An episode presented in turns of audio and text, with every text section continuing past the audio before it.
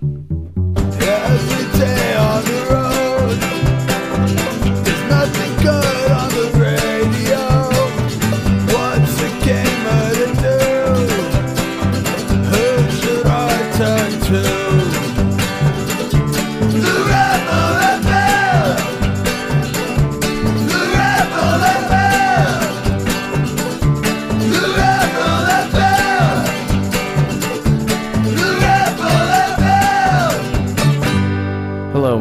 Rebel FM, episode 118. I'm Anthony Gallegos. Joining me for what might be a shorter episode is a diminished cast of Arthur Gies I don't feel diminished. I feel full of pho. and special guest uh, Sterling McGarvey. Hello. Filling Hi. in for Matt Chandronait and Tyler Barber. He's he has to. You're sitting in for two people. Matt is uh, Twice On, the man in one chair, concentrated. Matt that is on location, and Tyler is at his best friend's wedding. Yeah, Those are all super legitimate reasons to not be here. And I have a totally illegitimate reason for being in the Bay Area this week.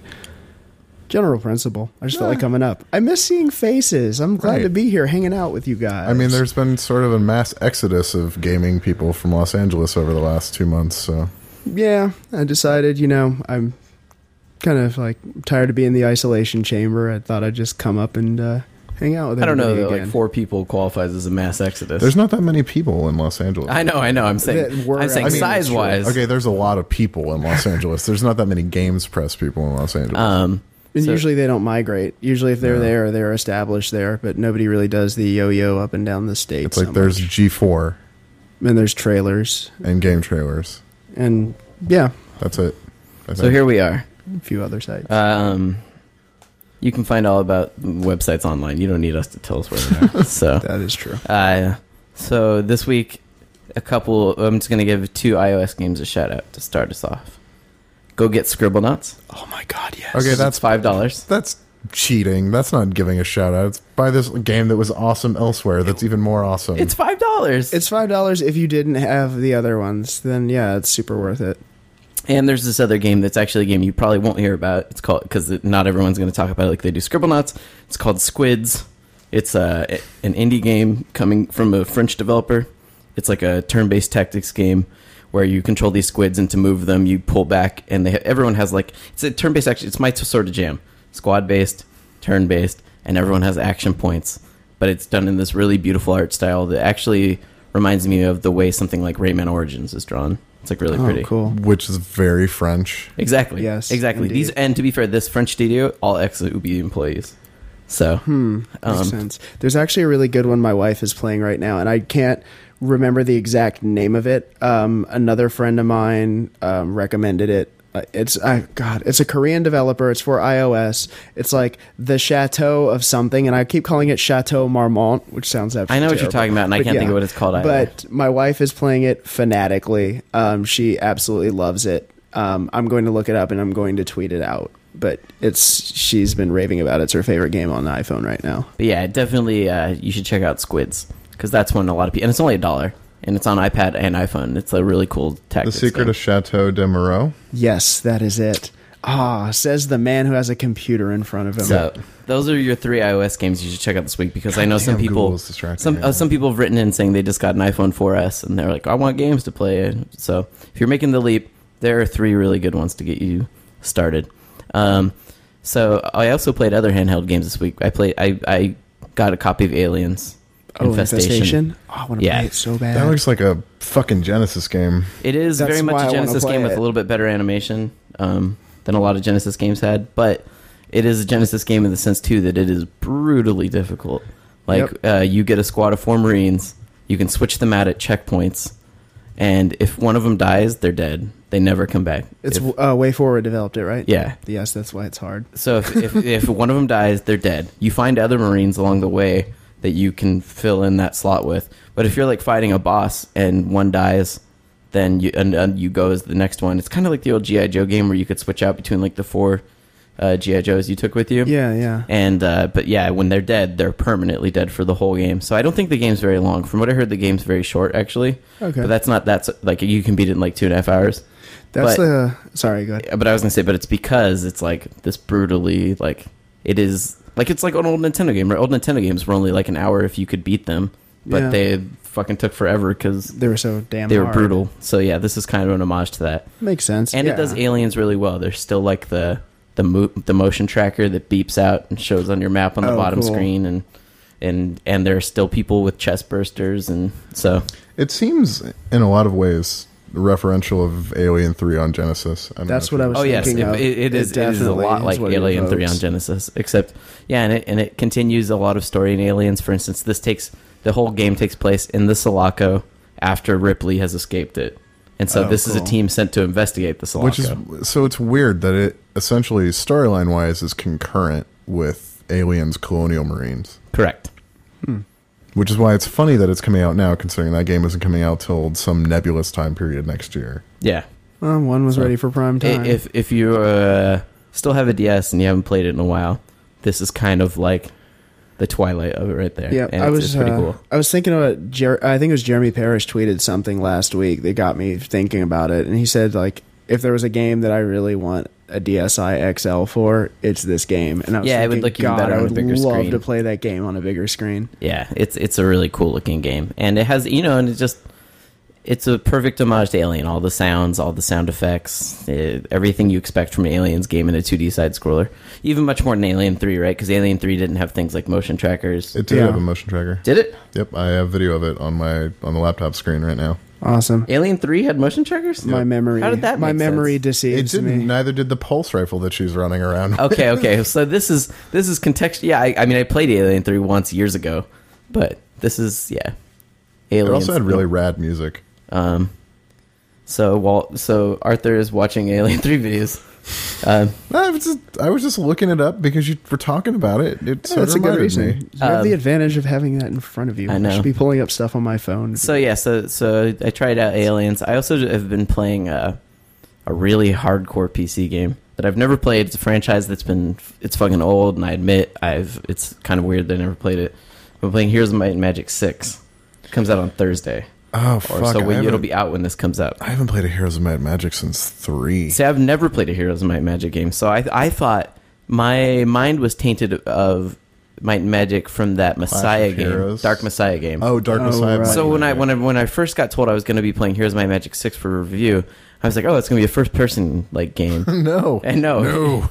Heroes of Might and Magic is like a hardcore top down strategy game with like a camp. It reminds me actually a lot more of something like like uh uh if games like the Kessen series that Tech Tecmo Koei has, if Yeah. those had turn based combats instead of like the real time shit that they try and do or whatever oh yeah, yeah. you know like like it's like that though where there's like a campaign over map and you're moving a hero around and so far it, it's a it's pretty cool although i will say there are certain features that are really weird like you have to be online the very first time to activate it of course because it's an ubi pc game um, and then there are other things that they try and do too they have totally like a dark souls thing going on where there's like well, no, no, hold on. Don't roll. Yeah, no, that's Arthur hold on, rolling hold on. his eyes. I wish there was a I just, sound I just for mean that. in the sense that uh, there are places where people can leave messages for you It would be the sad foghorn. about what's about what's coming ahead, about all the messages, and it's like you users vote up which ones appear at the top. Yeah. But all the ones that are voted at the top are like Waka Waka Waka. That's like one of the Okay, ones you know what? that's That's voted up fine. I'm totally. f- That's that's one of the really interesting things that Dark Souls does. Yeah, So- I like that about that. Yeah, so this game has a little bit of that too. But if you're looking for, if you like the other Heroes Might Magic games, from what I understand, my coworkers tell me, very much still Heroes Might Magic. I Is mean- there? I mean, is there loot? Yeah, your character. So your all your heroes get equipable items, and so you can get into engagements over loot if you want to, or avoid them and just continue with the objectives. You know, can, each level of a campaign map takes like hours because it's tons of turn-based battles, Yep. And the turn-based battles are a lot like something like Final Fantasy Tactics, where your how you place your units isn't as like the terrain doesn't really matter, but who's next to who and whose powers benefit each other are the things that benefit. Might play this game. So it's hmm. it's it's pretty deep and intense, and you know it's still got. I mean, if fantasy is your thing, it's got that too, right? Orcs and humans, except now they're kind of getting along in this game, and Eleven years since I played a Might and Magic game. A Yeah. Heroes of Might and Magic. so game. see, I've never played a Might and Ma- Heroes Might and Magic, so this is my first foray. But you know, it's turn-based strategy game, PC, pretty cool so far. Up your Uh, alley, I guess. Yeah, huh? so it's up your alley. That It is. It is. It's just yeah. It's it's. I just. I don't know. I can tell it's not necessarily something everyone is going to like. This is clearly made for a very specific audience. Which is, I mean, there's it's nothing wrong with that. Like that's totally awesome. I mean, that's one of the the things that the PC really shines at now. Um, and then uh, this last week, I've also been playing. Uh, well, I've been playing Gears on hardcore, so that's been fun. But uh, Are you enjoying it more on hardcore? yeah, it's definitely better on hardcore for me. Like you know, there are plenty of games that I, I usually play through the first time on normal, just because uh, I don't ever know if like hard's going to be too much of a kick in the balls. Yeah, a lot of games aren't very good at explaining that. Um, but yeah, Gears of War is definitely for anybody comfortable shooters. Like hardcore's got to be the way that you go.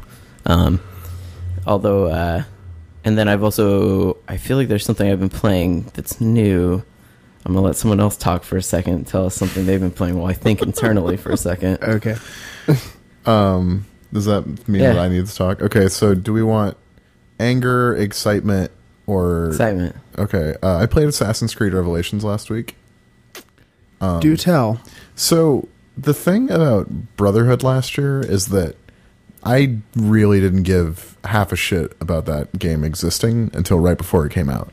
Interesting. Um, Because I think that I had been soured in part because I was super all over Assassin's Creed 2's balls. Yep. Um, well, it was a worthy game to have Yeah. balls. all up Hanging your, off all it. up in your business. Yeah. Um, and then they released two DLC packs, which are really underwhelming. Yeah. it was like everything that was wrong with Assassin's Creed. Well, what I I noticed with those DLC packs, it felt like they those were chapters of the game that they were like, you know what, these levels really don't work, Right. and it destroys the flow. Right. I, it just really, if they had had those implemented into the core game, I guarantee you, everybody would have said, "There's this section of the game that just sucks." Yves Guillemot wanted a boat or something, so they put him out. Mm-hmm. Uh, and so that sort of made me put Assassin's Creed back on the shelf. And then they announced Brotherhood, and they said it's going to have a heavy multiplayer focus. And then I was like, "What the fuck are they thinking?" Though the multiplayer in it was cool. Right. I immediately, when they said they were going to have multiplayer, I was like, oh, so it's going to be like Splinter Cell, but I can stab people. That was my immediate knee jerk reaction. And then it ended up being pretty fun. Um, Just didn't have an audience, unfortunately, Right. not to sustain it. yeah. and possibly then- like the biggest failure of a multiplayer mode in any game this generation, like to gain a foothold. Yeah. 'Cause- It's definitely, I don't know too many people who actively, I don't know anybody who actively I still mean, that plays it. game It's sold like 10 unfortunate. million copies, and you you'll be lucky if you can find 2,000 people playing it. Yeah, Like the, I the mean- multiplayer. launch day like launch day we were all over it partly also because i was working on the review but i had so much fun playing it like I had a really really good time but of course what usually happens you jump in for the first couple days maybe you have a head start because you've been playing it a little earlier than the general public and then you go you do something else you come back and either everybody's gone or Well, oh it, God, everybody's you gone, suck. but the few people that play now are like so good are like Jedi's. Like, Yeah. they're just like impossible to fight. Um, Yep. But- so yeah, so that all sort of made me not interested in Brotherhood, and then or revelations you mean well, no, well, so the way my excitement with Brotherhood worked, is like a month before it came out, all, all of a sudden I watched a couple trailers and read some stuff about it. And I was like, I kind of, kind of want to play some Assassin's Creed again, and and I played Brotherhood, and it was awesome, if flawed. Yeah, it was the um, the discrepancies between Ezio levels and Desmond levels were glaringly apparent to me. You they know, felt I- like it was designed. It was a ga- two different games being mashed together. Not, I mean, not just that. I mean, like the narrative didn't fit together very well, and it wasn't very well thought out. No, on the other hand, it's kind of the same way that I got really excited. The first thing I wanted to do when I played Assassin's Creed 2, like the absolute first thing, was to try to climb to Il, Du- to the top of Il Duomo because when I went to Florence for the first time, that was the first thing we did. It was like walked up 500 stairs, and damn near died of an asthma attack, and then looked out at the Duomo. So when they played in Rome, Rome's like my favorite city in the world, hands mm-hmm. down. So I immediately was just like, yes, I'm gonna go do Rome shit, and that's what excited me. But the story was kind of the story was a little more uneven, and the ending was just infuriating. And was- I know people so always say people always say, "Oh, whatever." Assassin's Creed games usually do have a crappy ending. This one was the cake taker for me. Like, it was just like, wow, Wow. Are we talking Really? about the Ezio ending or No, we're Desmond talking about the? Desmond ending. I actually I was totally fine with the Desmond ending because it was interesting and like I think I just hated the puzzle, and that was the payoff Okay. after that atrocious puzzle. okay. I, can- felt like the game had slapped me in the face at that point, and then rolled to the credits. I'll give you that. Um, so I really liked Brotherhood. I enjoyed the hell out of it, but it felt very much like a bunch of pieces slapped together with not enough time, and that's what it was. Mm-hmm. And Yeah, it's like a ten month cycle. so hearing Revelations announced, I was like, oh god, so now they're going to be every year now? What the fuck? That worried me because when they showed it at E3, I had a very difficult time mustering excitement. I was kind Right. of like, okay, Ezio's getting old.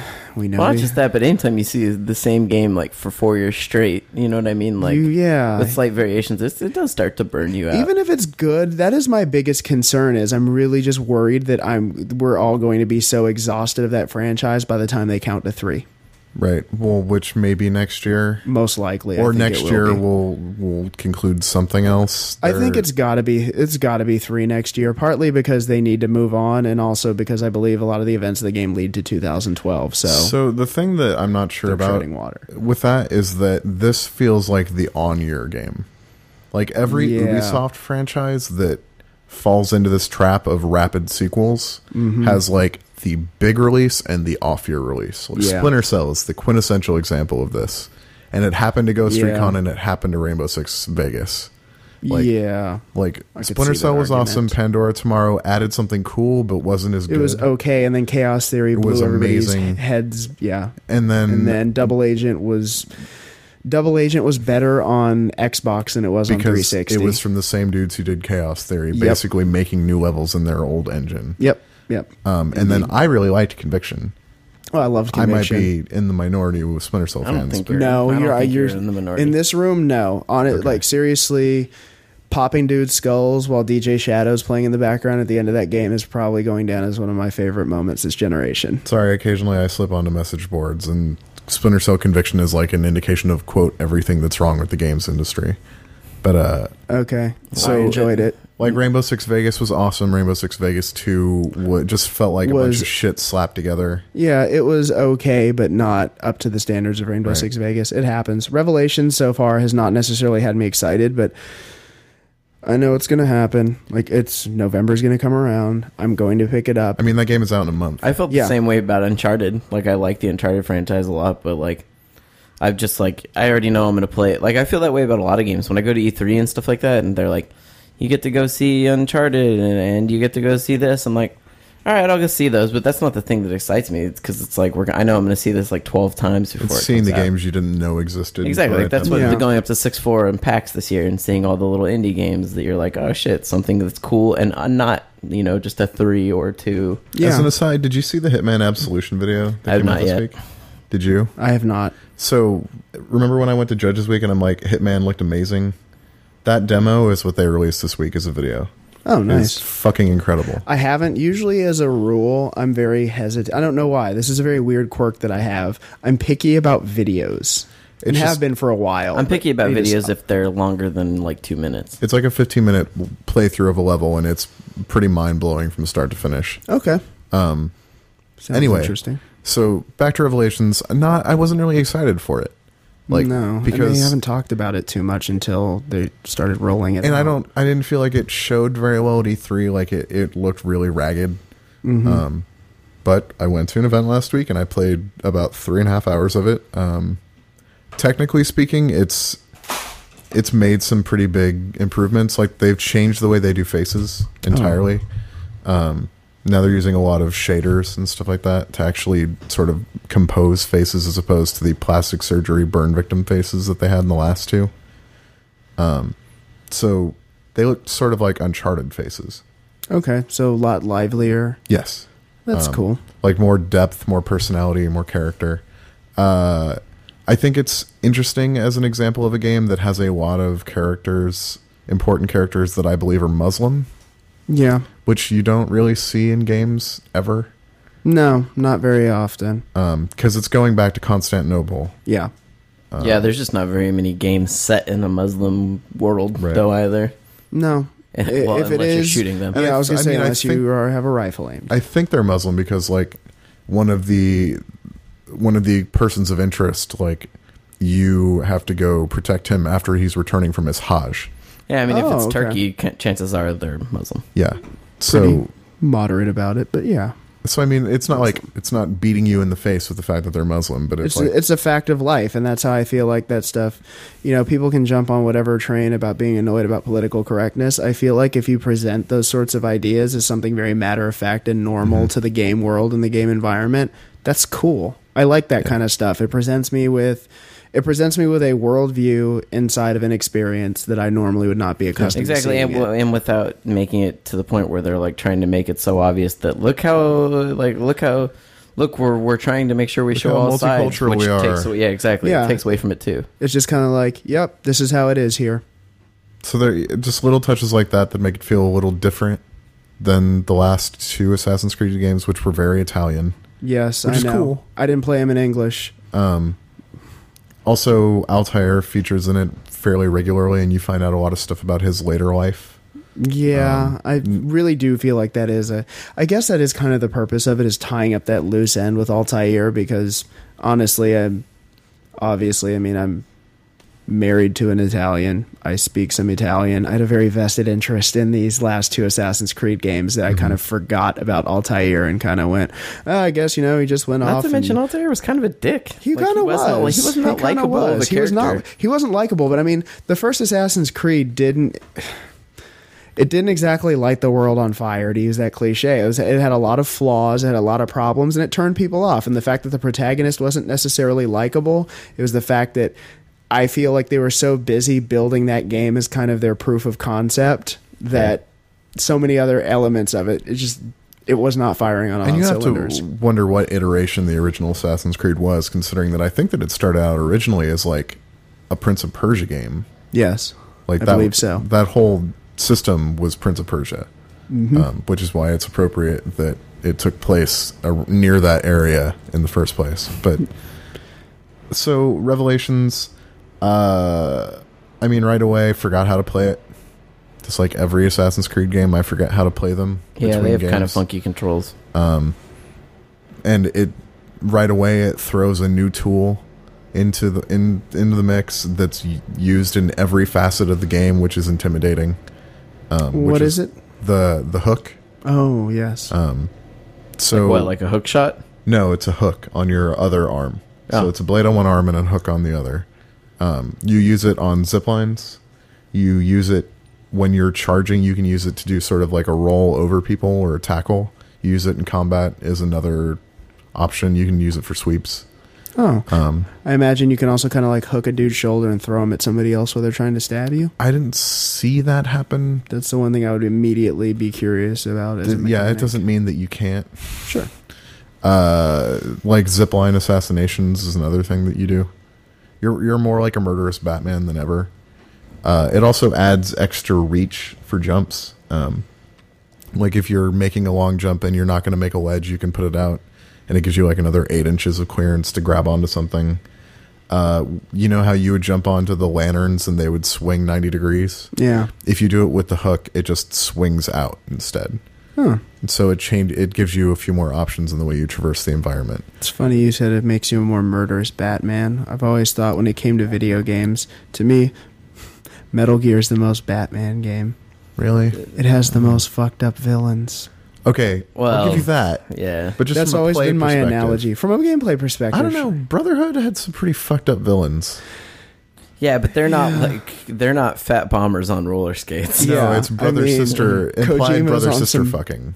Yeah, Batman isn't quite Oh. that fucked up though. Batman's fucked up in other ways. But Yeah. that Batman- is true. But I always, in terms of the villainy, the grandiosity of their villains. Sure, I've, sure, sure. I'll give I've you that. always said that. That's my side tangent. I don't want to derail your No, Assassin's no. Creed I, talk I mean, too much. it's totally valid to say that. It's just in playing it, Assassin's Creed was always like the Batman game that I wanted, and now Yeah. it's even more like that because you're zipping around. I could see that, and now we kind of have more of a Batman game that we want. I would very much like to play Arkham City I when I, hear it's good. to LA. reviews on this Friday. So so basically something that could make the game overcomplicated actually just ties everything together like it's a piece of equipment where everything you do is is affected by this piece of equipment, which sort of makes it relates combat and assassination and traversal together in a way that they've never really been linked together. They've all been like these separate things. Yeah. I mean, it, it, it wasn't weren't they all just linked together in that same sort of principle by your hands? I mean, really, this is just an extension of your hand, I guess. It was kind of like, I mean, to me, I felt like the gameplay elements were always you're kind of you're constantly shifting gears. It's like you're driving stick shift. Yeah. where you had to like change gears in order to do this, and then change gears to something else. And so something even mm. that should be fairly simple, always, you know, like the act of there's a guy beneath you and you need to assassinate him and you're hanging on a ledge. So you have to make sure that you rotate, then target your guy, then make sure you're poised right, then get ready for the drop, then do the drop, then escape. And it was, you know, while not mecha- necessarily, I wouldn't say, oh, it's mechanically clunky, but it was a lot like switching, having to shift gears a lot just to It's- get down the road. Yeah. It's very delineated between things that you're doing. That's like what a month out now. Yeah. Um, and they're adding other things. Like one of the missions was I had to take out these minstrels and wear their clothes and sneak into a party, which was funny. I got to see Ezio with tights crawling up his ass, basically. Uh, and your job is to distract guests at the party with really bad loot playing while other assassins take out people trying to kill this important person. That's pretty great, especially Um, considering the minstrels and the lutists you had encountered Yeah. in, in two. So, That's great. is there also multiplayer in this one as well? There is multiplayer There in is. this the beta is uh, has the beta finished now? I think so. yeah, I thought so. Um, and that that's the thing is that they've been really pushing the multiplayer in this game, and they really haven't talked about the single player. And they did that with the the the last one to too. the point where a lot of people thought it was a multiplayer only game for Yeah. a while. Yeah, um, I remember that. and there's tower defense elements now, of course, because that's what you put in a game now. Apparently, because you have these assassins outposts in your cities, but the guards can try to take them. So when they Oh, okay. do, you basically have to defend them. Oh, So you act as a general, putting down assassins with various capabilities, like on rooftops or on the ground, and putting up barriers and try to take out these guards that maybe are just dudes with pikes, or they're guys with rifles, or maybe there's a battering ram. And I couldn't kill any of the battering rams that I came across. I always lost when those came on the field. it's funny you mentioned the tower defense thing because I just remembered I did apologize for attempting to derail. I am going to steer it back again to Metal Gear. Brotherhood reminded me a lot. A lot of those elements reminded me of Portable Ops. Hmm. And I thought that was a really interesting design choice that as you recruited assassins, you could send them out to gain XP and do your bidding and then come back and then you could sick them on people. It felt very, very MGS Portable Ops. And so the the the towers in Brotherhood that you could take, that you had to take, uh, guards can retake. Okay. Um, so everything is much more integrated like it, it's more organically connected than it was last time it feels like a more refined game which is why it feels like the on year assassin's creed that i guess it should be Interesting. I'm now color me quite intrigued. and then story wise it's doing interesting things already with ezio um, with altair like it's doing very interesting things with him story wise that i wouldn't expect given that he's one of the least likable characters i played in a game this generation um, but yeah it's it's i am excited for revelations after playing that few hours i was very sad when i had to stop That's a uh, that's a glowing endorsement. which is good because I was initially really pissed that this game wasn't going to be Desmond's story because after the end of the last game, it seemed like that's what it had to be. yeah, I God, it just left me on such a sour note. I just I want to play a, a current era Assassin's Creed. For me, I think a lot of the charm is going through going through the history and the reenactments. I think that's a huge draw for me because I can't somebody will probably point out that I'm overlooking some other glaringly obvious game, but I can't think of a title right offhand that's a major, you know, what we consider kind of a blockbuster release that puts you in these sorts of historical reenactments with this level of detail and Well, there isn't that many games that kind of take Nothing, place in like that particular particular period in European history either. Yeah, you know that's what what's mean? really fascinating to like me. Like the rise of Western civilization, basically. Yeah. yeah, you know, I don't want to. Yeah, it, I kind of feel like it's a bit of a stretch to say stuff like, "Oh, well, you know, Assassin's Creed is kind of educational because they're talking about these historical things." It's I wouldn't go- educate. It's educational. edutainment. Yeah, I guess. I think it's a little bit of a leap of logic. yeah, it's uh, to me it's kind of a stretch, but at the same time, I just I find myself getting so lost in those worlds because they're so vivid, and when it's specifically places that I've actually been to in real life, that kind of amplifies it for me. So. I just, you know, two, I was just enamored with it because I found myself going to these streets where I'd been in Florence and seeing things that I knew that are still there now, centuries later. Mm-hmm. And that absolutely enthralled me. That makes sense.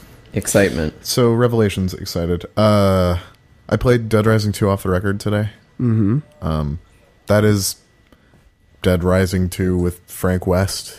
As that's I all it was ever billed as, right? Yep. So I played on the PC last time, which was the way to go in my opinion because it was the most stable, best performing out of all of them. This feels almost imperceptibly less janky than Dead Rising 2 did. It feels a little more uh, put together, um, just in the way that it looks, the way that everything behaves, the controls, everything else. But I'm really early on. Um, but once again, I think the PC version is definitely the one to play if you have a PC that can run it, which shouldn't be too hard. Capcom stuff has been pretty. Is there a about that. reason to play this though if you played Dead Rising 2? I mean, it does different stuff. Like not a lot of different stuff, but it tells it it's pointing at things from a different angle. Like I might play this, and I played about two thirds of the way through Dead Rising two. I have it. I still just kind of. It's. I liked the first one. Um, and then, I don't know. Something happened in my life, as it usually happens with a game, and I got distracted, and I just never really went back to it. The nice thing about Dead Rising two is you can restart at any time and just take all your levels and stuff and start the game over. You could do that with the first one, I remember. I Right, restarted you could, several You could times. die, but in Yeah. this, like you can actually just stop at any time Oh, and reset it. okay. Uh, I don't think it's that way in Dead Rising 2, but off the record, definitely has that. Um, uh, I played some Forza, which is I've heard it is. Uh, really, really good. yep. I exactly. would like to be playing more of that right now. Mm-hmm. It's just really approachable, and it just whereas Gran Turismo is constantly kicking you out of the experience, it's just like it's so easily segues from one race into the into the next with whatever car you're using. Like if you get out of one car and get into another, like as soon as you go back to the race thing, it automatically presents you with a race that that car can can participate in, um, that it qualifies for. And if you want to go to a race that your car doesn't qualify for, it's like, well, here, let's go get into a car that this, this works with, and you go straight in. And those are all things that it's easy to take for granted playing Forza, but are missing from Gran Turismo. Do you play Gran Turismo? Um, I did. I played Gran Turismo Five for like five hours. I'm curious about. I mean, I've been. They've been talking about you know Spec 2.0 and how much it's going to change the game. I'm a little so on. surprised they're charging for it. That they're not charging for No, it. that they're charging for Spec oh. 2.0. I thought Spec 2. You know, I may have read it wrong somewhere, but I thought Spec 2.0 is free and they're pr- dropping the price of the game. There's a bunch of stuff that they're charging for that are modes and add-ons for Gran Turismo 5 either this week or next week. Hmm. I, th- I mean, I did the Joystiq's PSN update Oh, yesterday. And I need there's to a look bunch of stuff to in be there. sure. Um, but uh, as far as the way it looks, it's very bright. It's very pretty. I still think that Gran Turismo is a more cohesive visual presentation, just because the way Gran Turismo is put together from a visual perspective, it just looks like it's being shot on really nice video cameras. Um, just the way that the color palette is sort of like very tight. It's it's sort of not contrasty, but but the darks are sort of accentuated. It just looks like something you would see like from video recording of a racetrack. Um, and Forza doesn't do that. It it still doesn't look quite real, but the lighting is really nice. The in cockpit stuff is fun, and I've totally transitioned to only playing in cockpit in Forza Four. Um, but it's fun, and the music is really good. Sterling, I think you'd really like the music in Forza Four. Would I? Uh, it's really good electronic stuff. It's not dubstep, is it? No, it's not dubstep. You don't like actually. dubstep? Oh God, Sterling. dude! If drum and bass was the uh, was a wolf, dubstep is the yappy chihuahua that it's devolved into. Oh, I, I I like drum and bass, and I like dubstep. Couldn't you at least call dubstep the hyena going after the wolf's leftovers? No, it's a chihuahua. Oh, I like I like mean. both. Man. I'm a stu- like uh, before I wrote about games, I wrote about electronic music. I know, I I am know, a I know you like stuck-up, electronic music. snobbish asshole. but I like it all. Yeah, I don't know. I'll listen to drum and bass. I'll listen to. But then I'm reminded people, all my friends now remind me like 10 years ago of what I was listening to, and they were like, you don't get to make fun of dubstep. Also, my friends, I saw my friends play in LA, um, and they were always drum and bass dudes, and they played a dubstep set. And I went to one of them while, you know, when he wasn't on the decks and was like, this is the first dubstep set I've heard that didn't make me want to jump off a tall building head first. So maybe there's hope for a cynical old bastard like me after all. Yeah, I think that you would dig the Forza soundtrack. I'll have to look up the track listing and see who's on there. I it's I haven't heard any licensed music at all. Really? I thought it was licensed music. I I have I'm not saying there's none in there. I just Okay. haven't heard any. yeah, somebody else was griping about the soundtrack actually. And they were like, "Oh, I just turn it off. I just, you know, I just race without any music. I just want to hear the road." Um, I really like it. Uh, and I played Dark Souls. Like five and a half hours of Dark Souls. I am not liking that game at all. Yeah, I don't know why you. Not your decided to play style of game. Because I was essentially double dog dared on Twitter and I'm an idiot. I think I also prodded there. No, I think I was trying to discourage you what from anyone playing double it. dog dares you on Twitter to That's do. right. I think I was I think- discouraging you because I was like, you know, sometimes there's roads that you don't necessarily You need, need to, to, take. walk down, yeah. Uh, I think the thing in particular that goaded me into doing it was a consistency of language in most of the Dark Souls reviews I've read that almost seem to apply that anyone that doesn't get Dark Souls is lacking in in like in character. Oh, right. The use of the word patience comes up a lot. It's like, you know, you've got to have patience for Dark Souls. As if we don't apply patience to any of the games that we play, that we invest dozens and dozens of hours Yeah. into at any given point. Um, I mean, there are games that I think legitimately require patience if you want to actually learn to, like certain hardcore P- RTSs and stuff require there- like a certain level of patience. and there are some games that don't require any patience at all. yeah, Um, I like to think that I'm a fairly patient person, um, but that's patience is not my problem with Dark Souls. I think what it comes down to to me in, in general with that game and with Demon Souls, there's kind of I don't know. I there is a certain amount of kind of there's the e-peen factor to a degree of kind of like oh. It reminds me when I, I was actually having a discussion over lunch about this today. I said it's funny how gaming has changed because of achievements and trophies, and now your friends lying about how much you suck at some game and going, dude, you couldn't get past that part. I like beat that in like 15 minutes. that doesn't happen anymore because you can just pull up somebody's gamer card and call bullshit on them.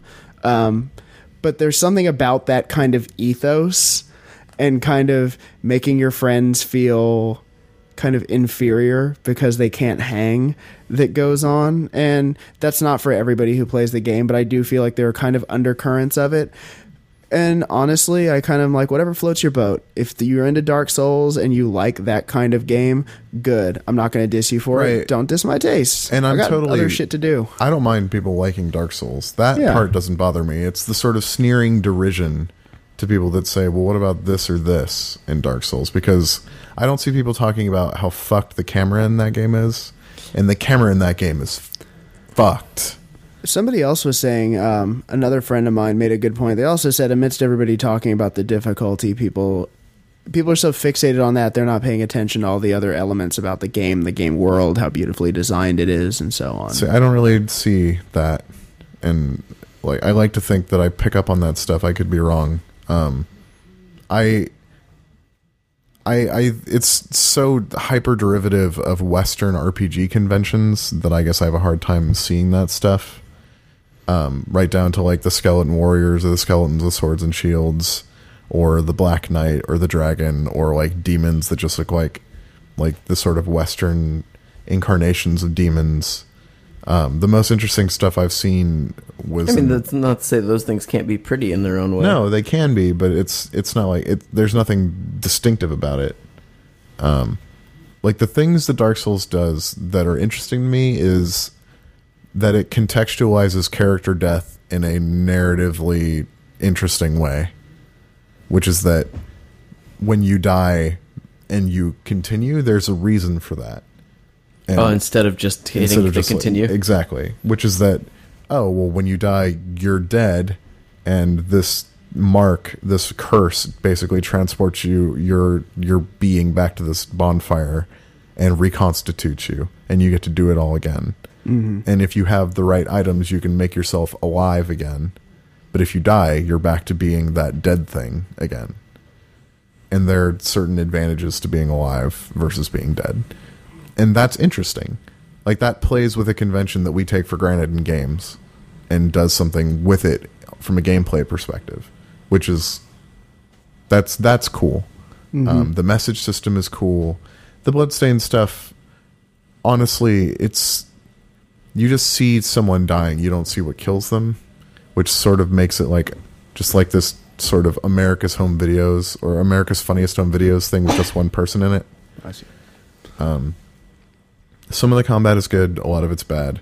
That game seems to be about maneuvering to have the environment fuck over enemies as much as it would fuck over you, as much as learning to play it. And it is a lot of learning to play it, by which I mean you memorize where things are and figure out a strategy to run through those things or to kill them in the fastest way possible.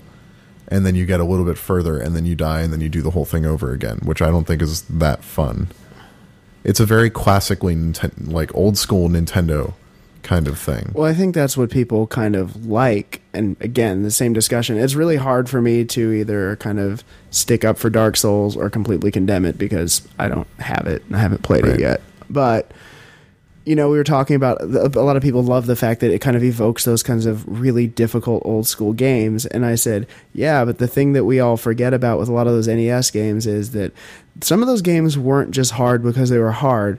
They were kind of broken and you were 10. Yeah. Yeah, uh, I've, I've tried with emulators going back and playing plenty of things, and I last like five minutes before I'm like, this is dumb now. Yeah. And I mean the only reason I can go back to something like Castlevania 3 is because I remember most of it. Yeah. Um, But I I don't like the controls in Dark Souls very much. I, I don't feel like they're particularly well implemented. I don't think it animates very well. Um, I'm totally cool with the, the combat. The actual fighting is is fun, in my opinion. Um, but maneuvering around the world is awkward. The collision detection of the world is not good. Like you'll find yourself slipping off something that in another location would be totally valid to go on, and it mm-hmm. has no way of establishing whether something is totally off limits to you without you dying No, that's no good. and then losing all your shit and going back and having to make it back to that spot to get your shit back if that's what you want to do. Yeah, I guess there are people who find some reward in that attrition, and yet, I don't know. It's funny. I hear that, and I almost feel like there's some somebody is going to write some like if it hasn't been done, some like kind of long-winded, pretentious thing about how it's almost a metaphor for Buddhism. That eventually, as you beat the game, you reach Yeah, enlightenment give it time. through death and suffering. It just seems like a series of moments of, well, man, I'm glad that's over. See, and, and I guess for some people, it's uh, man, I can't believe I did that, Yeah, and then that, I'm on the same boat you are. So that's why I'll never play it. And there's a loot element too, and I can see where that's appealing. But Yeah, I mean, I, it, honestly, if there was a person who would probably give a spirited defense of it right now, it would be Miguel Lopez. But we can't fly him up here. Miguel likes those games, huh? Dude, you have no idea Yeah. how hard Miguel crushes on Demon Souls and thusly Dark Souls. Mm. I Hard. and that's totally cool. Like I I am all over like Hitman Blood Money, which is a game that has a lot of really weird design problems. Yeah, I didn't make it very far in Blood Money before I just kind of And in a lot of ways, Hitman Blood Money has some of the same design problems that I think Dark Soul has, which is that you have to play through something over and over again to learn to do it right. Yeah, I guess that was always what turned me off about playing Hitman. That everybody would, the way people would describe going through a level when when I would hear Hitman stories, my Hitman experience never lived up to other people's Hitman stories. always shit went wrong, and then I pulled up my guns. Yeah. So you played it like Anthony played it. Yep, and it was kind of like, all right, I'm going to try My to be my cool. whole philosophy with Hitman is I roll with it, whatever happens. I always my thing is was always when I played Hitman, I would try to do everything really carefully, and this was. I think now, as I, I've gotten older, I've gotten over my overcompensation problem, which is whenever I played stealth games, it, with the exception, well, no, it happened with Metal Gear originally, and I had this terrible problem with Splinter Cell up until Conviction, but I would always overcompensate, which means I would wait probably about 20 seconds longer than I needed to to pass a guard because I was so worried that the mechanics would turn trip me up.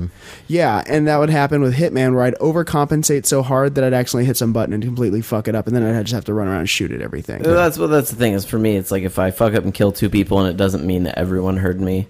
Like I'll live with it. I killed two people. Like because I I just don't I just don't want to sit there and reload over and over and over. Whereas again. for Like, me, on like subsequent playthroughs, it becomes like a puzzle game, like a very dynamic puzzle game. I mean, I still think it's a puzzle game for me. Like figuring out if I can do these things without being caught. But if I'm caught, it's not the end of the world to me. Like I'd rather just roll with it than reload and do it all over again myself. So I mean, in that way, like I I get that, like wanting to learn a game's like nooks and crannies and be able to conquer it that way. I just I don't This one is just not this one. I don't Right. like what it does, and that combined with the, some underlying mechanical problems that I don't think are s- as forgivable as the people giving that game like a nine and a half out of ten or like five stars out of five, that kind of score. Like I'm really surprised that these things are just being glossed over by virtue of it being different. Do you think there's a certain amount of also kind of pride going on with some of the reviewers? I don't.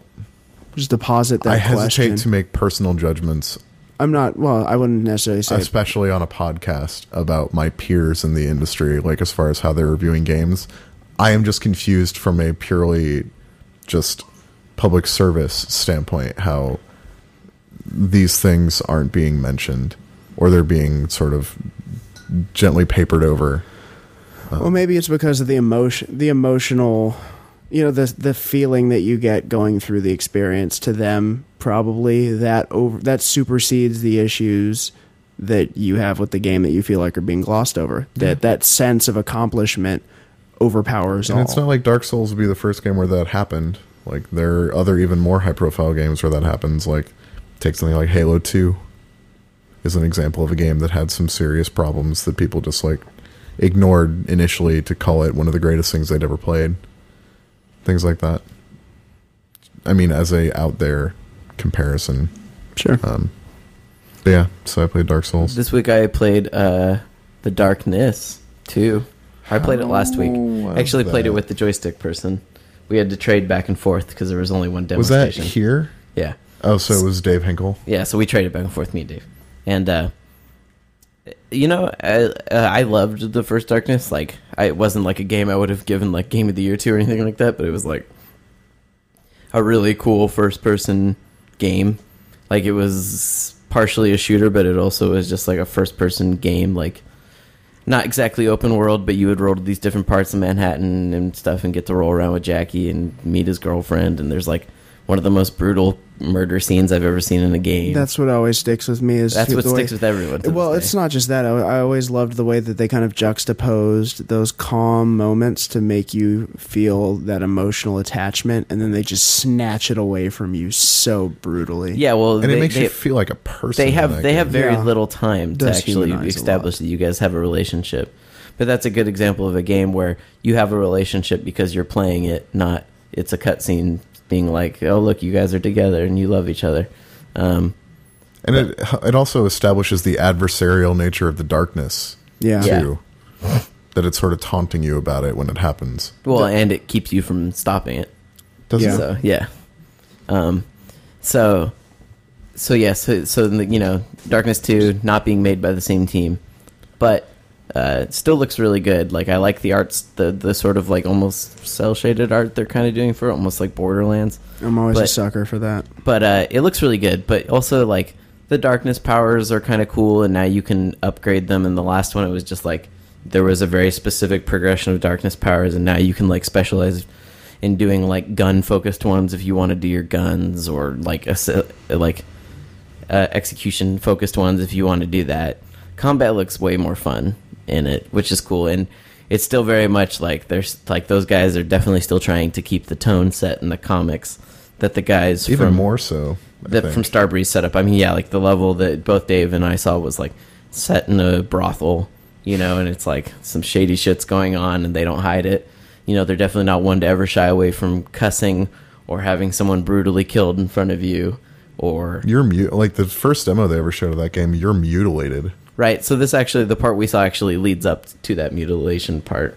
So, but yeah, you know, it just looks like a, a cool take on it, and you know, the the darkness voice is still there, and it's like this really weird sort of dynamic between the fact that you have this really cool power, and also J- Jackie is like that. He's like a good example of a character that's a real bastard, but also still likable. Like mm-hmm. he's not a good person. He's a mafia don, and before that, he was a hitman. He's just like a horrible person. But Yeah. you still like him, and you still feel bad for his like girlfriend in the first game, and you know who's like this really sweet girl that's in love with this dude that's like a fucking sociopathic killer. and led to one of like the most heart wrenching endings to a game I played that year, and one of the like most emotionally sort of powerful endings. I don't to even a remember the shooter ending ever. of The Darkness Like right now, you so bad. end it sitting on a bench, oh yeah, like, that's oh right. yeah, that's right. like like basically saying goodbye to her Yeah. Say I don't remember that at all. It's been a few years, but uh, Same. because you're dead, and the darkness brings you back, Yep.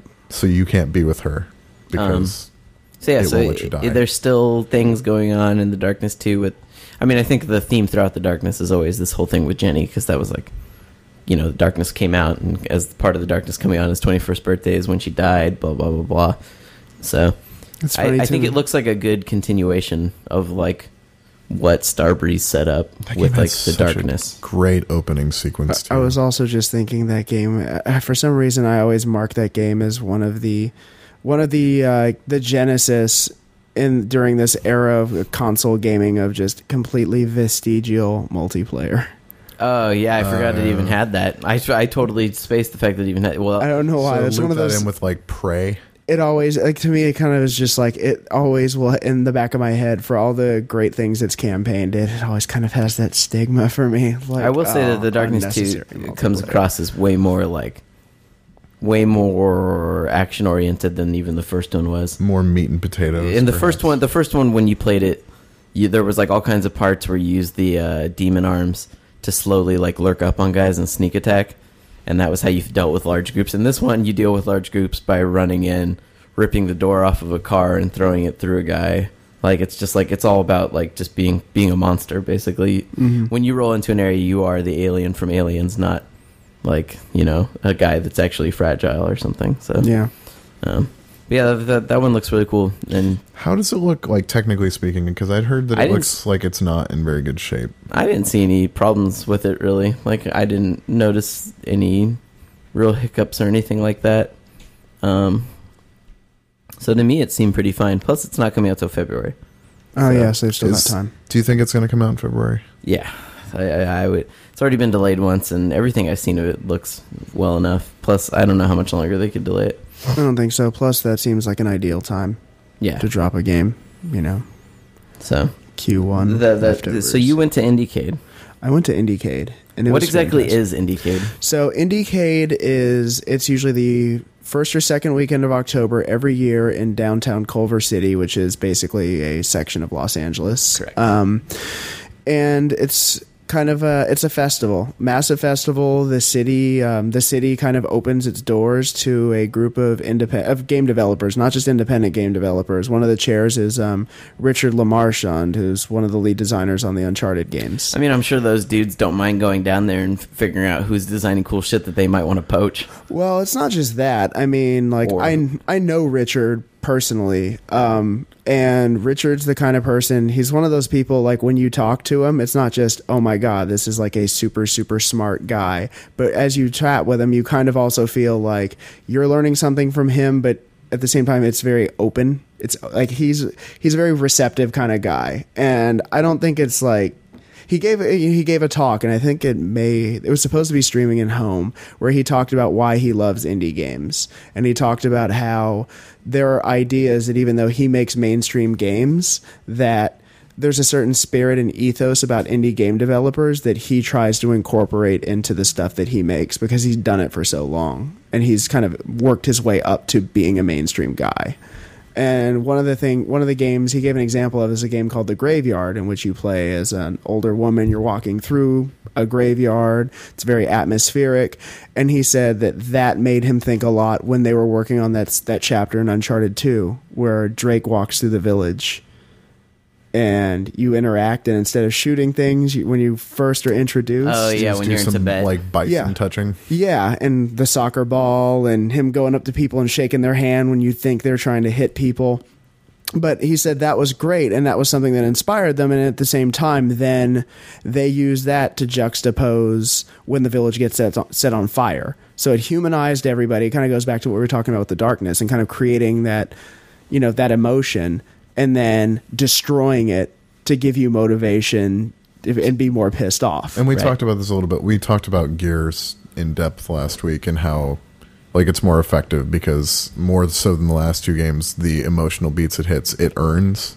Okay, as opposed See, to I still haven't. Yeah, I need to get my broke ass out and go buy a copy of Gears Three. I haven't played it yet.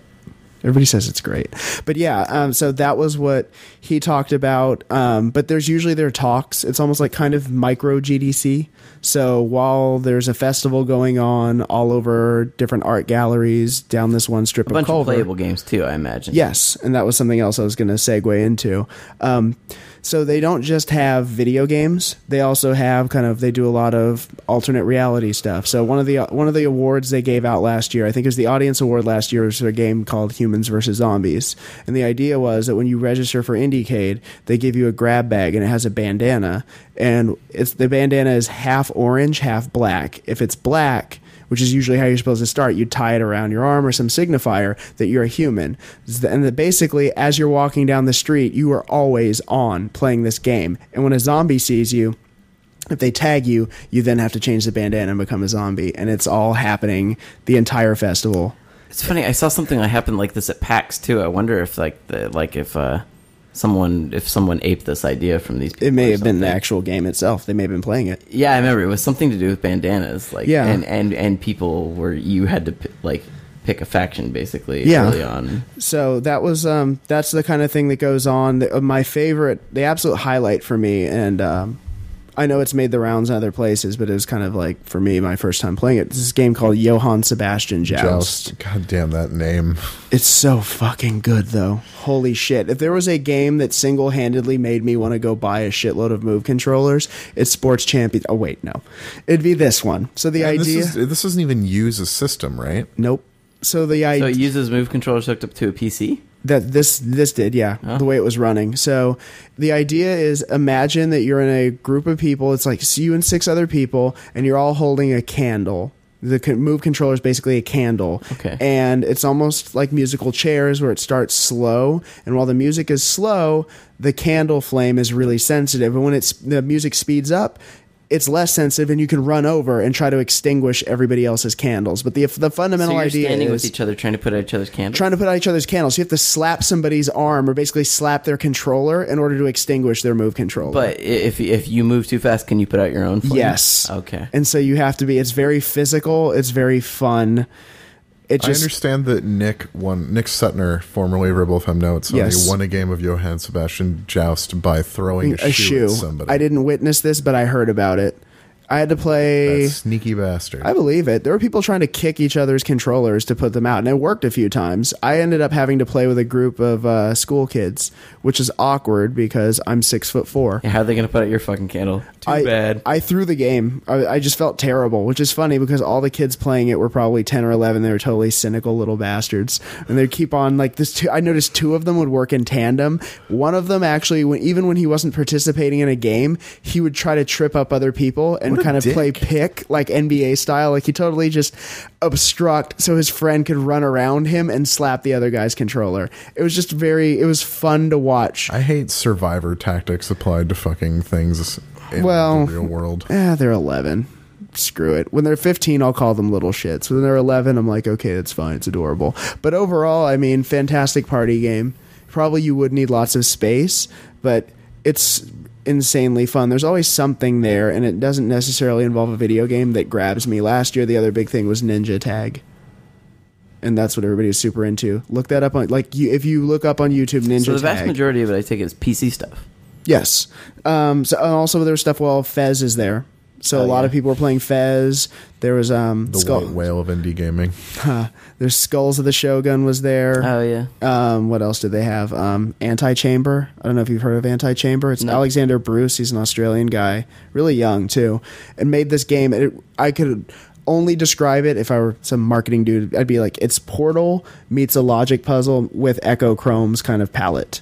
So it's monochromatic and it'll you'll go through some area and it'll give you some clue, some sort of logic puzzle, and then you'll have to and it'll totally just it's a total mind fuck. So you'll go and click on something for a clue and they'll say as you keep trying to work your way up, sometimes sometimes you have to go down you have to drop a little to make your way to the top. And then all of a sudden you look down and you fall down a black hole, but then you end up at the top of the level. I'm still surprised. I mean, do publishers go to this thing? Like, I feel like tiny publishers, like third, like smaller publishers, might try and like give these guys like a chance to like get up on Steam or something. Well, I mean, my friend Ted Rogulski was there, and he works uh, he works at Sony. So there were a f- so I'm just saying, there. Yeah, And our, our Nick was there. Suttner was there. So I mean, yeah. Sony's. I, I think Nick was just there for Nick. Probably. I mean, a lot of people just go there to just see what's cool. I would imagine that, that they do look at that stuff. It's probably not the place where deals get signed in that sense. It's probably not like Sundance. No, no, it's true. But part of But- Nick's job, for instance, is to find what's cool and try and get it on. it- Sure, yeah. I mean, it, Sony's been on top of that a lot over the last couple of years, like trying to find indie stuff that seems like it might be up and coming. Whereas, uh, I don't know, Microsoft seems more fixated on stuff that makes the finalist at the uh, the indie games competition at GDC. yeah. Yeah, the big, big, big, big, big. Yeah, they go much bigger. Another good Oh. one I played was called uh, Pew Pew Pew. And the idea was Like pew pew pew lasers, not Yes. pew pew pew skunk. No, no, pew pew pew lasers. So the idea is that you use two microphones. One, it's a two-player game. It's a two-player shoot 'em up, and one person just breathes into one microphone or hums into it to keep the guy uh, to keep the player elevated, and the other person just says pew pew pew pew pew pew There's pew a- to shoot. It's such a it, just mechanically, it's it's it's a shitload of fun to watch, and it's fun to play until you get dizzy and If if you want to Get try short-winded. something similar for yourself, there's a game on the App Store right now called Umpa. Ompa. Yeah, it's I'm like writing it down. So you totally go um to, to raise yourself up and down, and then pa to fire your laser, and it's Okay. totally very similar. But That yeah, sounds- it's not sounds- two player though; it's one player, and and I think that's why it doesn't work as well. All right, That's yeah, what the- you're describing. Because if one person's specifically focusing on elevation, And the one other person's focusing on on shooting, shooting. that's kind of cool. it's really fun as a proof of concept. And another really good one they had was a game called Hohokum. And it Hohokum? yeah, Hohokum. Okay. And it looks like a children's book. It's really colorful. The last time I've seen a game that looked this colorful was probably the first Katamari.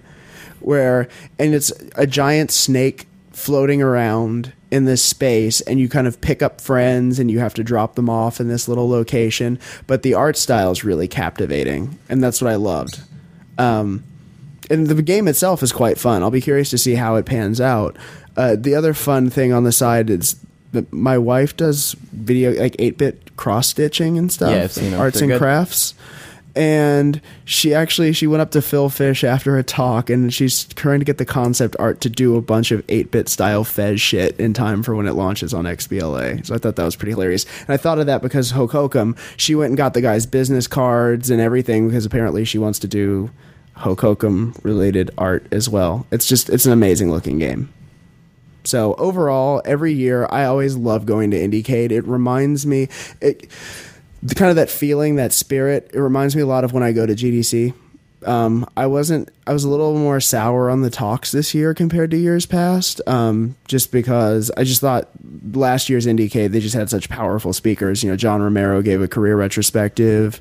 Brenda Brathwaite gave an amazing talk about this game that she's like a personal game project she's working on about the Trail of Tears and kind of why she makes these games about negative Depressing shit. depressing well yeah these negative moments in human history is kind of a teaching tool. And i thought of that in light of that joke that was going around that slavery the game video that happened and one of my friends who's not a hardcore gamer hitting me up on facebook and going can you confirm this is real? And i said first of all it says it's ao but it's coming out on xbox and playstation. You guys probably don't know this but that's an immediate red flag. This is not legit. Yeah. you know whatever. But she gave a great speech last year. This year, you know, Richard Lemarchand gave a great talk. That was what I was mentioning before. Um, but it just, you know, it didn't hit me on that level. Still, I'm looking forward to next year. Uh, I'm going to be really curious to see what kind of panelists they get. I highly recommend. You know, if there's anybody, if you're Is on the open West to the Coast, public? yeah, the talks aren't. Um, they may change that next year. I don't know, but the talks are usually you have to buy a conference badge. Which I mean, if you want to pay two hundred bucks, you can go to the conferences. It's the cheapest conference badge you'll find. Yeah, so you can pay two hundred bucks and you can go to all the conferences. It's all around this area of Culver City. You know, nothing is nothing is more than four or five blocks from each other, end to end. It's definitely it's a festival that's worth checking out. I would say if you are a gamer who loves indie games, loves the idea of play and fun in a different like in just different means, different concepts, um, it's worth checking out. It's worth the trek to LA to to go and see it. Well, there we go. I also Yeah. played Kinectimals with bears. Guess what? It's Kinectimals with bears. It sure is. I love the fact somebody tweeted yesterday. Said, "Oh, is it a coincidence that on National Coming Out Day they had Kinectimals with bears?" I, I mean, there were jokes made to that effect. I went to Giant Bomb's offices to play that with Ryan Davis Oh, really? on a quick look. There's video of the whole thing. Um, Yeah. I look forward to Kinectimals with dignity, although I don't know when that game's release date is. Hmm, hmm, hmm.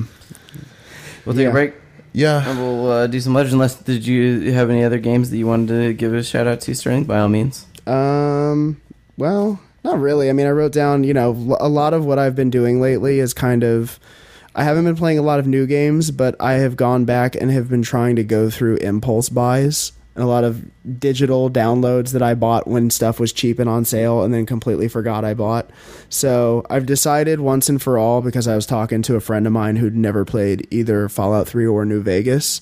I decided, well, I have all I have all of the content packs because Bethesda did a half off sale. So I have been working my way through all the Fallout 3 DLC that I probably should have finished off a year and a half ago. It's totally ago. worth. Yeah, I mean, once you've played through it, it, part of it, it's worth going through all of them, even the ones that aren't as great. It's so easy just to go through Yeah. one one after the next. So the only one I think I'd initially played when I was going through my main run of Fallout 3 was Operation Anchorage, and that was before they'd finished releasing all of them. So now, I mean, I'm in the throes of Broken Steel, but I played the Pitt, and the Pitt corrupted one of my saves, and I was superlatively pissed off about that because I lost something like an hour of play time, which is why I probably should That's have. annoying too. The I should have not auto-saved so much. A pretty cool piece of DLC. Yeah. Um, so I was pretty mad about that. Um, and then I went through Point Lookout. Wasn't as crazy about Point Lookout. Um, I don't know. Point know. Lookout's probably one of the weaker. Yeah. Wait, wait. No. Am I getting mixed up in my head? Point Lookout is the one where you go to the swamp. Yes. Point Oh, Lookout Point is Lookout, amazing. Oh, it's like- Point yeah. Lookout was good. I'm, I'm mixing. I'm thinking. Point Lookout has what is possibly the most surreal and awesome moment in all of Fallout 3. or Which one was New that? Vegas. It's it involves hallucinating. Oh yeah, that part. Yeah, that was really crazy. Yeah, never mind. That was, whole That thing section was kind of an mind amazing fuck. mind fuck. Yeah, I did like that. Um, but I have still, you know, I guess I'll save Mothership Zeta for last, which I think most people did. Yeah, Um, it's- it it's okay. last. and then you know I'm You get still to walk around on a UFO, like on on top of a UFO in space. The only problem is at this point my character is so super powered and I'm still so over practically on the verge of over encumbrance that even if I get to Mothership Zeta, I'm so attached to all the shit in my inventory that I'm not even sure I want to pick up any of the cool stuff that you get for your little bonus for buying it. Did you ever Your find weapons. the alien blaster in Fallout 3? No, I haven't. Oh man. I guess one of the, the perk I took was the one that revealed all the locations on the wasteland. Oh yeah, I didn't take that one. Um, So I definitely went around finding everything. And one of the things you find is the UFO crash site. Which may or may not have an alien blaster, which is the most powerful weapon in the game. But you only find like 80 pieces of ammo for it. oh, oh well, until you go to Mothership Zeta, And, then, you find a bunch of alien power and, and then yeah, and then that'll be the only gun you use for the rest of your time ever playing that game. Well, you find you get like two or three hundred rounds for it. that's enough by that point because I assume by the Well, time it kills everything in one shot, basically. So If it if it hits it, yeah. I mean, at this point, I can even I can take out a death claw with three shots. I mean, that's I'm reaching that point. Have you played New Vegas? Yes, I actually I reviewed it when I was at EGM, which is weird because That game, I know everybody was griping about bugs, and it's super crazy because I played 32 hours of that game, and I think it only crashed on me twice. I didn't get crashes. I just lost a companion forever. Oh. The and, it, robot. and it disallowed you to take a second companion. yeah, because I couldn't dismiss the initial robot companion, so I Oh, couldn't right. take the second robot companion. Mm-hmm. That made me sad. Yeah, I enjoyed New Vegas. Um, I had a very good time playing it. There's some people that are pretty down on it because it wasn't Fallout 3, but I I liked it. I liked don't it for what it was. Yeah. I, I'm annoyed that they never fixed the ending. Yeah. I haven't bothered. I'm probably not going to play the DLC that's out now because honestly, after this whole what I've learned from this entire Fallout 3 experience was do not indiscriminately buy DLC just because it's on sale because eventually you don't want to waste your money. Yeah. And some of this some of this stuff I kind of feel like I could have not played. I feel like okay Broken with it. Steel and Point Lookout are the two essential Fallout 3 DLCs. Yeah, I like the auto axe from the Pitt, but I didn't like the, the the crashes and the bugs in the Pitt just tainted it for me. And then I enjoyed Mothership Zeta, but it's not great. Yeah. I kind of it's funny. I, I was wondering if I should bring it up because I felt like I was exhuming old shit by mentioning it, but that's what I'm into. It's No, I mean, I would so say, long I would since we talked say, if that. you never played it, you should. Just Yeah. because nowadays you can get it for like thirty bucks with everything. Yeah, and I think actually Bethesda just finished that last week. They had a sale on all that DLC again, which is funny because I thought I said to somebody, I said, "Yeah, they did a half off sale last time. They did a half off sale. I bought it all, and I still haven't even finished it. Wasteful, wasteful, wasteful. I thought about playing Fallout 3 again on PC, but I'd have but I don't own any of the DLC on it. Yeah, I just at this point I've got over 70 hours invested and for me I'm very non-committal to most games and a lot of the reason why I usually did not play role-playing games was because of the time Yeah, commitment. they require. They are a commitment. But there you go, 70 hours. It's the most I've probably sunk into any individual game in a long time. Are you going to play Skyrim? I'm not sure. Just because all the the thing is I'm not a fantasy guy. I'm just not. Some people say that's blasphemy. Get- I like it. I like the sci-fi setting. That's what attracts me to Fallout. That's what's attracted me to Mass Effect. That was the other thing I did over the summer was, you know, amidst the dusting off my backlog saying, "Okay, I'm going to get over this Mako hurdle once and for all and I'm going to will my way through Mass Effect." And I'm very glad that I did. Well, Mass Effect is much less of a commitment. I mean, it's still a commitment, but not like Fallout commitment. No, it's not Fallout commitment. No, I mean I remember distinctly Fourth of July weekend, two thousand nine. I just hung out and spent fourteen hours in game just unlocking points across the capital wasteland for extra XP. And I think I, in that weekend, I single handedly turned the Yao Guai into an endangered species in my game world. I ex- I killed so many Yao Guai, it was obscene. I killed a lot of Death Claws. The only reason I asked about New Vegas is because the change in Death Claws from Fallout 3 to New Vegas was so pronounced.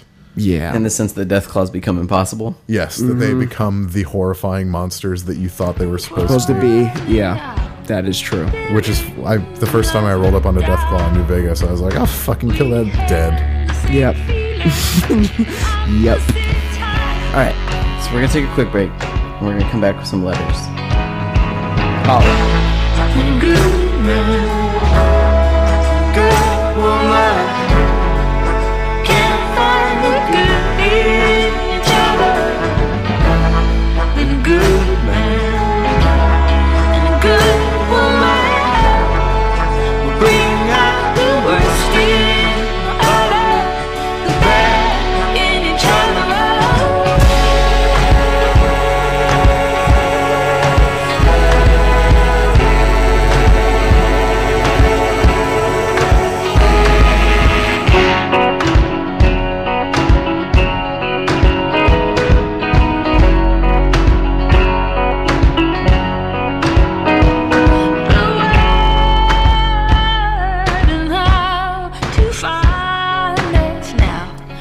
first letter is from Justin, and he says, I love Deus Ex Human Revolution. Um, with my current playthrough, I've been trying hard to get to the spoiler pacifist achievement. Uh, but as I backtrack through the through just the Detroit area, I'm finding dead enemies whom I defended, who I definitely knocked out before. I was so shocked that I let out an audible yelp because there's really no way to fix this, and it's too late to restart the game. Yep. So I guess I'm wondering if you've run into seemingly minor game glitches that kind of ruined an end result for you in a game. I went through all of Deus Ex Human Revolution not killing anyone and didn't get the pacifist achievement. Oh, that's right. I think I saw you mention Yeah. that. Um, I mean, there's been glitches for me that have ruined the game sometimes that because they weren't minor. though. It was like a door that just never opened because uh, someone never triggered the scripting or The Shivering Isles in Oblivion glitched out on me to the point where every time I loaded my save, I just fell through the floor. What is it? What was it? I have no idea. I don't know what it, what the problem was, but like I couldn't play it anymore. Um, okay, let's see. Oh no, I can't. I can't answer that one. Not with since you haven't played it yet. It's a Gears three spoilery question. so Oh, I can't, yeah. can't do that. I could go to the No, no, no, No, it's, no, fine. it's it's fine. fine. Um, Another time. All right. And honestly, we shouldn't be answering those questions when everyone is listening. Exactly. Oh, Adam okay. Adam writes in and he says, "I have a pizza delivery job and it's soul sucking. Uh, one day I almost snapped and walked out. Um, so he says, but your show helped me to stay calm and not and not freak out. So thanks. But he says, in your opinion, th- this is related to his work. What is the best way to convince or trick someone you work with to stop being a douche? I work with a guy that is equal parts lazy and smug. How do I get him to do his fair share of work without sinking to his level? You don't. I don't want to tattle or complain to management. You don't. Tattle or complain to management quietly. Leave a passive aggressive note. Passive aggressive notes never work. No, I'm just giving the worst advice possible. I mean, the best advice I could give is worry about your own shit. Pretty much. Yeah. I mean, if dude's going to be a douche, karma catches up. If somebody's lazy and smug, I'm sure your manager probably notices and is taking mental notes, and he won't be a problem forever. Um, okay. Here, I'm gonna read this one because this is actually something that I feel like I should respond on. Uh, so Tony writes in, and he says, "Maybe I'm being small, but is it wrong that I donated to Arthur's Child's Play 24-hour marathon, only twenty-five dollars, and told him about it on Twitter, expecting a little kudos for my job well done, but he never replied to me, and I felt wronged." is doing something good and expecting praise not doing something good at all. I'm sure Arthur was just busy and missed my tweet, so no harm there, but it just made me think about why I donated. So he's like, Am I just a self absorbed jerk wanting a little lip service with someone I'm a fan of? And I just want to say that I'm sorry to all the people that say things to me on Twitter, and I always always respond. I read them all. And then I'm just lazy and I move on from the webpage. I just don't have the patience sometimes to sit there. I'm more myself. active on Twitter, but I, there's a lot of people that respond to stuff that I say because I say things that piss people off. Yeah, whereas I'm like, look at, look, at this, look at this Battlefield video. I mean, thank you for donating. No, Yeah, no, he, that's but something he's- to be he- proud what he's of. Just saying is, important. He's just saying is I think you know he's like started to feel really bad. Like maybe he donated for the wrong reasons and he wasn't being truly altruistic. You know, he was being like wanted to like be like, look, I did something cool for someone that I like. Does that mean that if you like declare a donation to a charitable organization on your taxes, that you weren't being altruistic?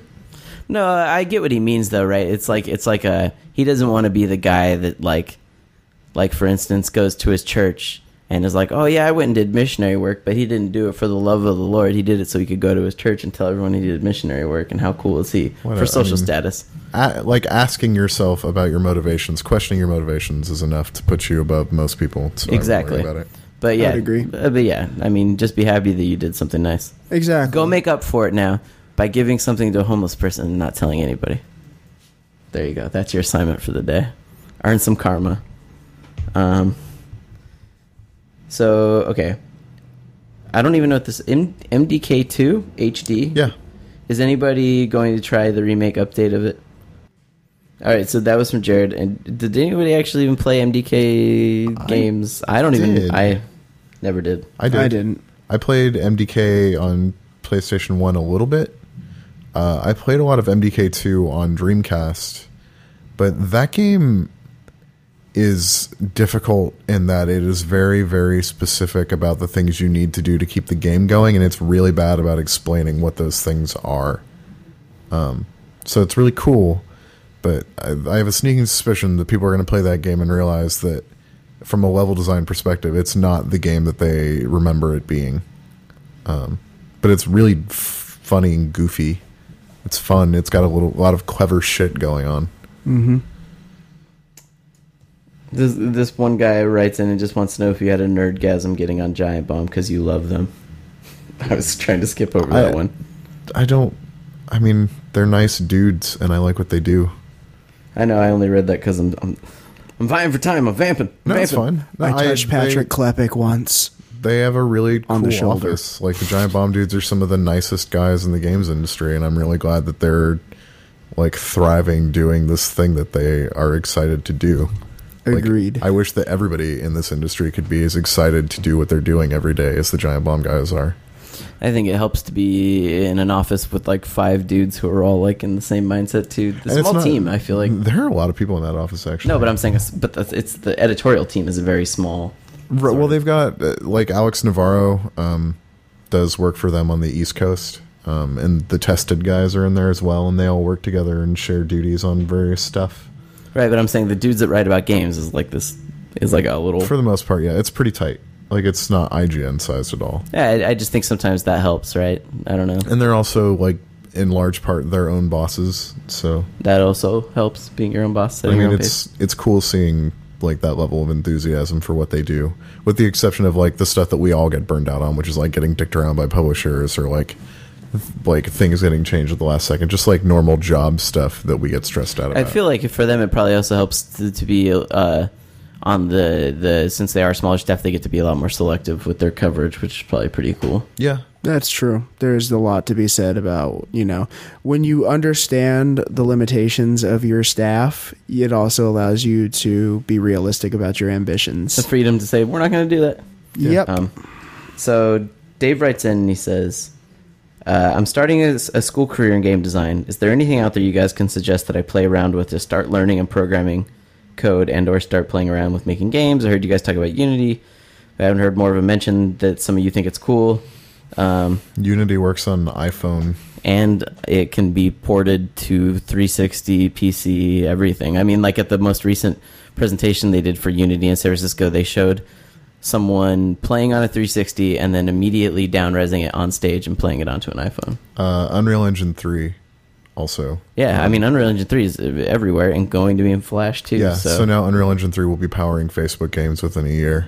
yeah, Yep. so I just I just feel like yeah, UE3 is a great one too, just because I feel like if you fuck with UE3, you can sit there and learn Kismet, which is like the way they do scripting, and that's like a good skill. And there's a lot of object oriented programming. It's a good entry point, I think. yeah.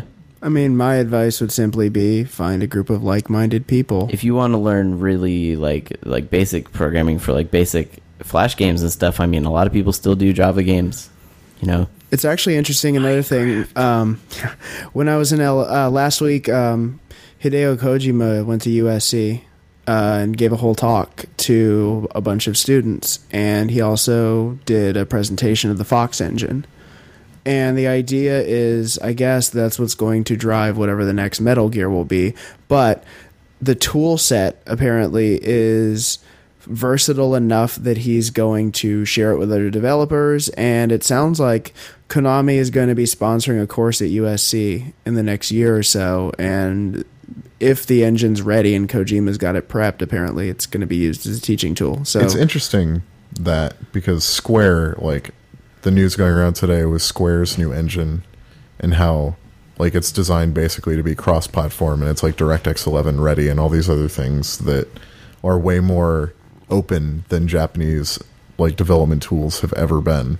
Well, they've probably been looking at what different developers have been doing in the West for so long. not to mention if they're gonna Like uh, if they're gonna Epic. sit there and make an engine, why not make it something all their various studios they own Um, can share? CryEngine 3 is really really powerful and it's immediately pretty, but scripting is a bitch from what I understand. I just feel like we're learning Unreal. If the industry continues the way it's going, it'll. If you know Unreal three, you'll probably have a good understanding of the eventual Unreal four. In which case, by the time you get out of school, you might have a good understanding of the engine that a lot of people will probably be. Using. That's using. why a lot of people move from Unreal Engine 2 to 3 is because the tool chain was similar. I Yeah. think. Yeah, I mean, I'm more of the thought of maybe not necessarily the technical stuff, but you know, I look at it form like kind of forming a band. Like I think the best way that you can learn to make a game is to continuously make games, even if they're shit. to That's what I'm saying. Even just doing something and do like it. in C or people Yeah. say Python is easier to learn, or like I said, Java. People make Java games still. There's they still meet all the time, and there's some really cool games made in Java. I hate Python. So I had to learn some Python in school. Minecraft is a Java game, but it run it, you know really bad, poorly optimized one. Yep. But um, okay. Have you guys ever had a chance to play Nuclear Dawn? This is also with Jared. If so, what are your guys' opinions of it, and should there be more marketing behind the game? I don't even know what I Nuclear have Dawn no is. idea what he's talking about. Okay. All right. Awareness has been brought about to. Is it actually Nuclear Dawn. nuclear dawn? N- Uh, yeah, sorry. No, No. it's not. Okay. That's me being a dumb redneck. Oh no, I was just like I was asking. I was like because I thought it was maybe like I- you know ironically. No, no, no. funny. It's just me coming from a, a place where everyone votes for George W. Bush. So we all Oh. learned. We all learned to say it the real way, like Mr. Bush. That's how the president says It's it. okay. Plenty of people say nuclear. I know, but there's no U. Second U. Um, There's no two U's, just one, and no I. um, That was such a shit joke. Never mind. Moving on. He says, uh, James writes in and says, This may be for Matt. At least I think it was his voice near the end of the podcast warning not to buy them. I have picked these up as part of a package I bought at Christmas. He says, X's on Steam. Uh, I bought at Christmas, but I've not worked my way through the, the package to them yet. I like the Space 4X game. I think he's talking about a package that was just sold, a package of a bunch of Steam games. I thought I understood. I thought when I read X's on Steam originally, I thought he was going to say something about like ex girlfriends. I have no no idea what he's talking about. Maybe we should. Yeah, I'm, I'm, I'm scrapping your letter. You didn't give any context. You're dumb. You're You're not, not dumb. dumb, but you maybe use your words better next time. Try again. Um. So Aaron writes in. He says, "I hate the Battlefield 3 beta. What I wanted was Bad Company 2 on steroids. What I played feels like Medal, Medal of Honor impregnated Call of Duty, who drank heavily during the first and second trimesters. I've already pre-ordered the game, and I feel like I've made a huge mistake." I'm hoping it will undergo serious changes before and shortly after its release, but deep inside I know it probably won't. My question is Have any of you played a game in beta form and hated it only to love the final release? Wow. No to Hmm. the second question.